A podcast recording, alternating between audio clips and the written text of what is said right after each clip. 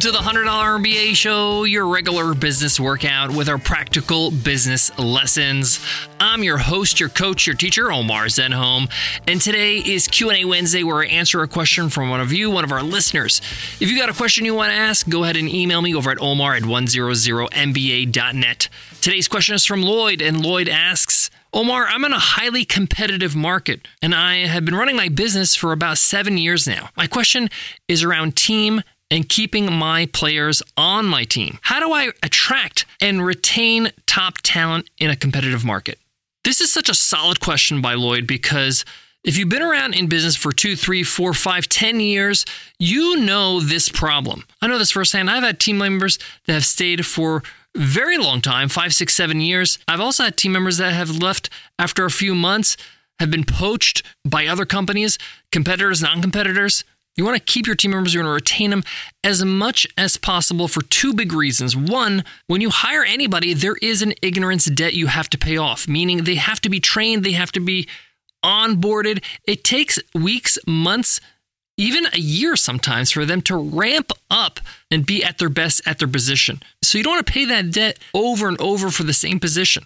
Secondly, just like money, relationships over time compound in value. The longer somebody stays on your team, the more valuable they become to your team because it's a relationship. If somebody's been in your company for one month, they're less likely to stay for three years than somebody who's been in your company for six months because they've had six months to build a relationship with you and fall in love with your culture. So, in today's lesson, I'm going to break down the exact strategies that I learned the hard way how to attract and retain talent over the years in a competitive market live video software, online course software. I got your back. Let's get into it. Let's get down to business. Today's lesson is going to be helpful regardless if you're in a competitive market or not, but especially if you're in a competitive market. I've been in competitive markets for over two decades, and I've seen pretty much everything that you could see when it comes to recruitment. I've seen people leaving after a couple of days. I've seen people sign employment agreements and they're about to start and they get a better offer somewhere else or an offer they want to take and I lose them. I've had people that just never did a great job and just disappeared, ghosted us. I've had people get poached. And I'm talking about people I know personally would poach people on our team. But I've also experienced team members stay for a long time six, seven, eight years on our team. I've attracted some amazing talent that have been incredible and have added so much value not only to our company and our business and our customers' experiences and lives, but to my own life. I've learned so much from them. So, how do we do more of that and less of the negative stuff that I mentioned? Well, let me show you what has worked for me and what can work for you, especially if you're in a competitive market. And it really boils down to three big things. Number one, don't be mistaken. You are in a competition, okay? It's a competitive market because it's a competition. You have to be a better company. You have to be a better place to work. Great talent has a lot of options. They can work anywhere. Why you? You got to get real with the situation. Now, you might be thinking, I'm a small business. I can't afford big salaries and free lunches and water slides running down the lobby of my business. No, you don't need to do all that. Most talented people actually don't care about all that stuff. It's very low on the priority list. So, the first thing you need to focus on so you can have a better chance of attracting, entertaining talent is making a better offer. Just like you're selling something in your business, what's a better offer that you can provide to new people and to your current employees? And the three things you can offer that has nothing to do with salary or even time off or the office are the things that actually matter the most. The first thing is what they actually do every day. If you provide somebody with a great work experience, meaning they work on things that are fun and exciting and they have autonomy and they're excited to go to work every day, we've all had that experience, hopefully, then you are providing something they can't find easily. Now, you might be saying, well, how do I attract people if they don't know what that experience is like? Well, grab some testimonials, some video testimonials, even from your current team members. I'm sure they'd be more than happy to share that and create a montage of what it's like to work for your company. So, first thing is in category number one, you know, improving what you're offering is what they actually work on every day. Number two, growth, personal, professional growth. when we are growing, when we are challenged, when we feel like we're getting better every day, we are content. We are happy. That's a job people love. Think back at your favorite jobs when you were growing up. Think back at the favorite things you worked on in your business or in your career. Your best experiences are the ones when you felt like you're growing, where you were way better than you were last year. And growth can also mean moving up in position, in responsibilities, in management.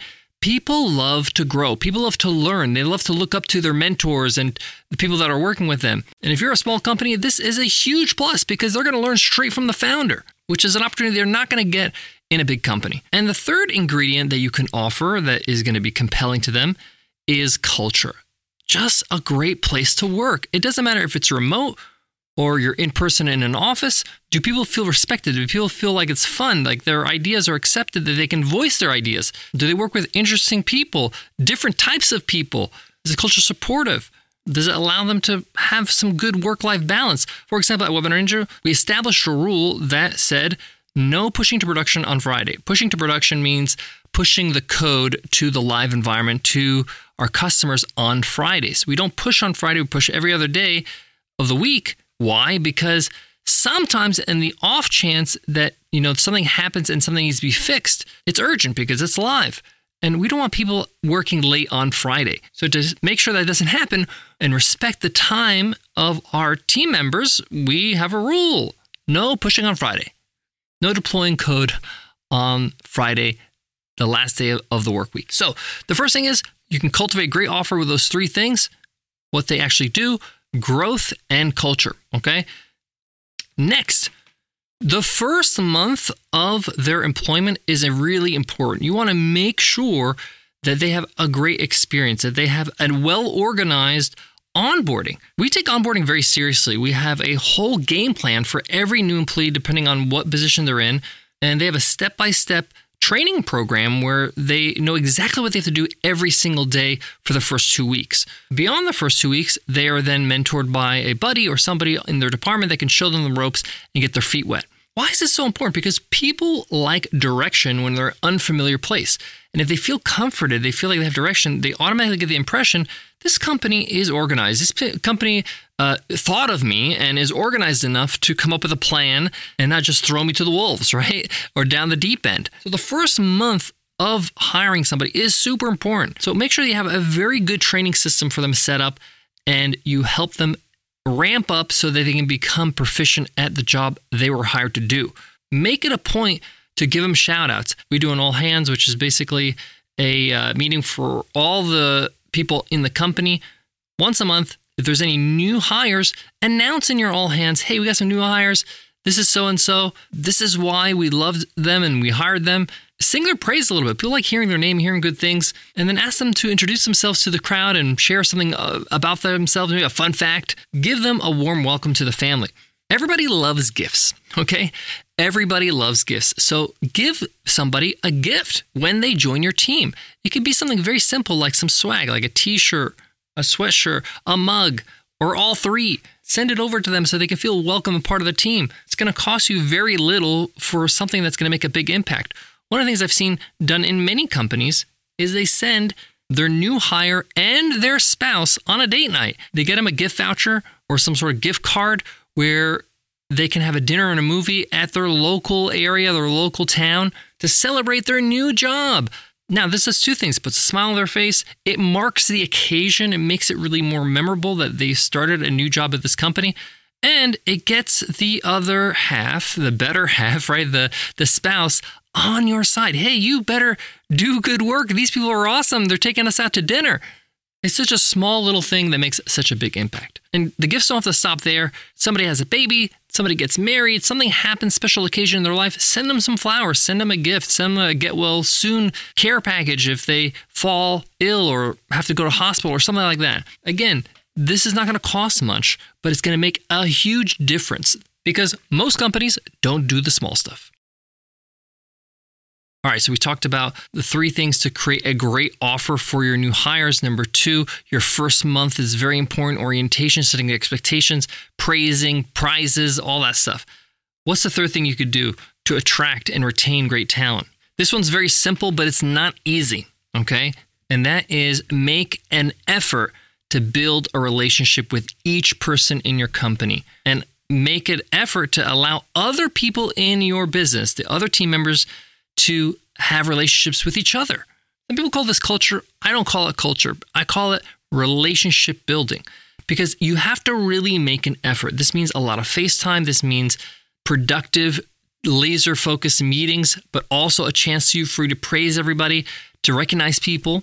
This is offsites like retreats, maybe a, a big team retreat at a nice hotel once a year. I know companies that do it twice a year. This could be just an offsite for the afternoon.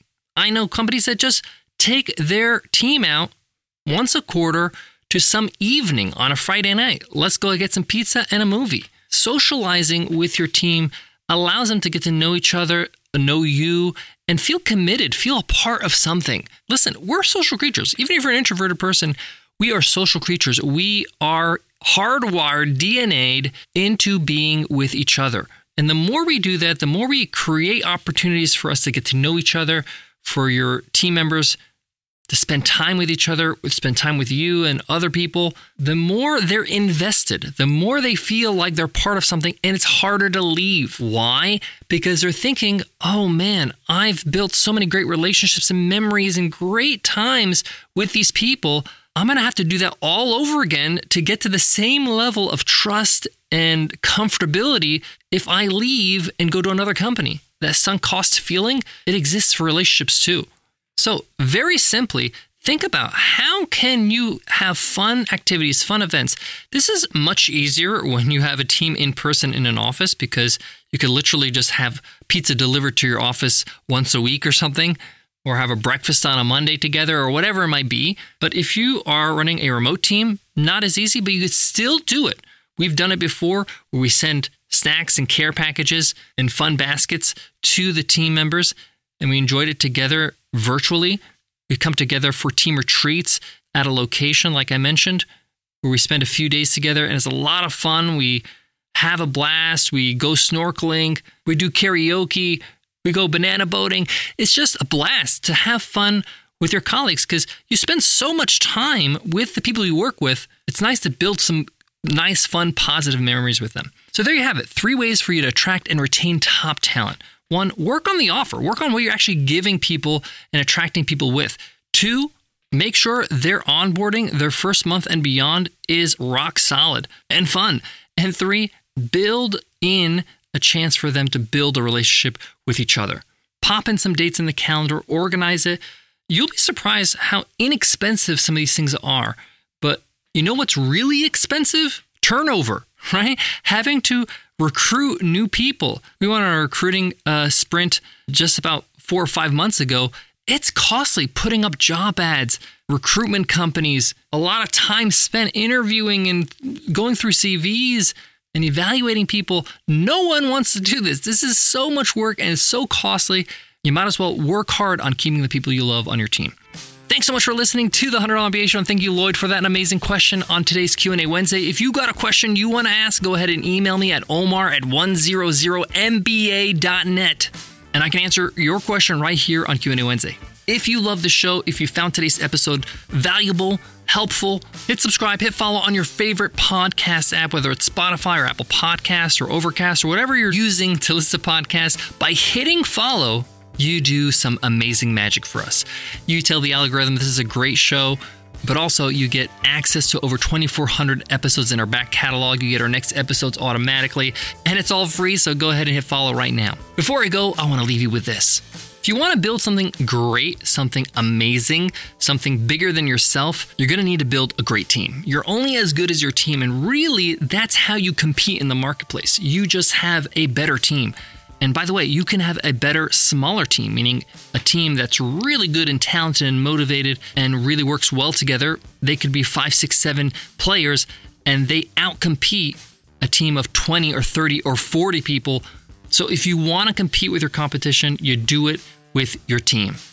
Thanks so much for listening, and I'll check you in Friday's episode. I'll see you then. Take care.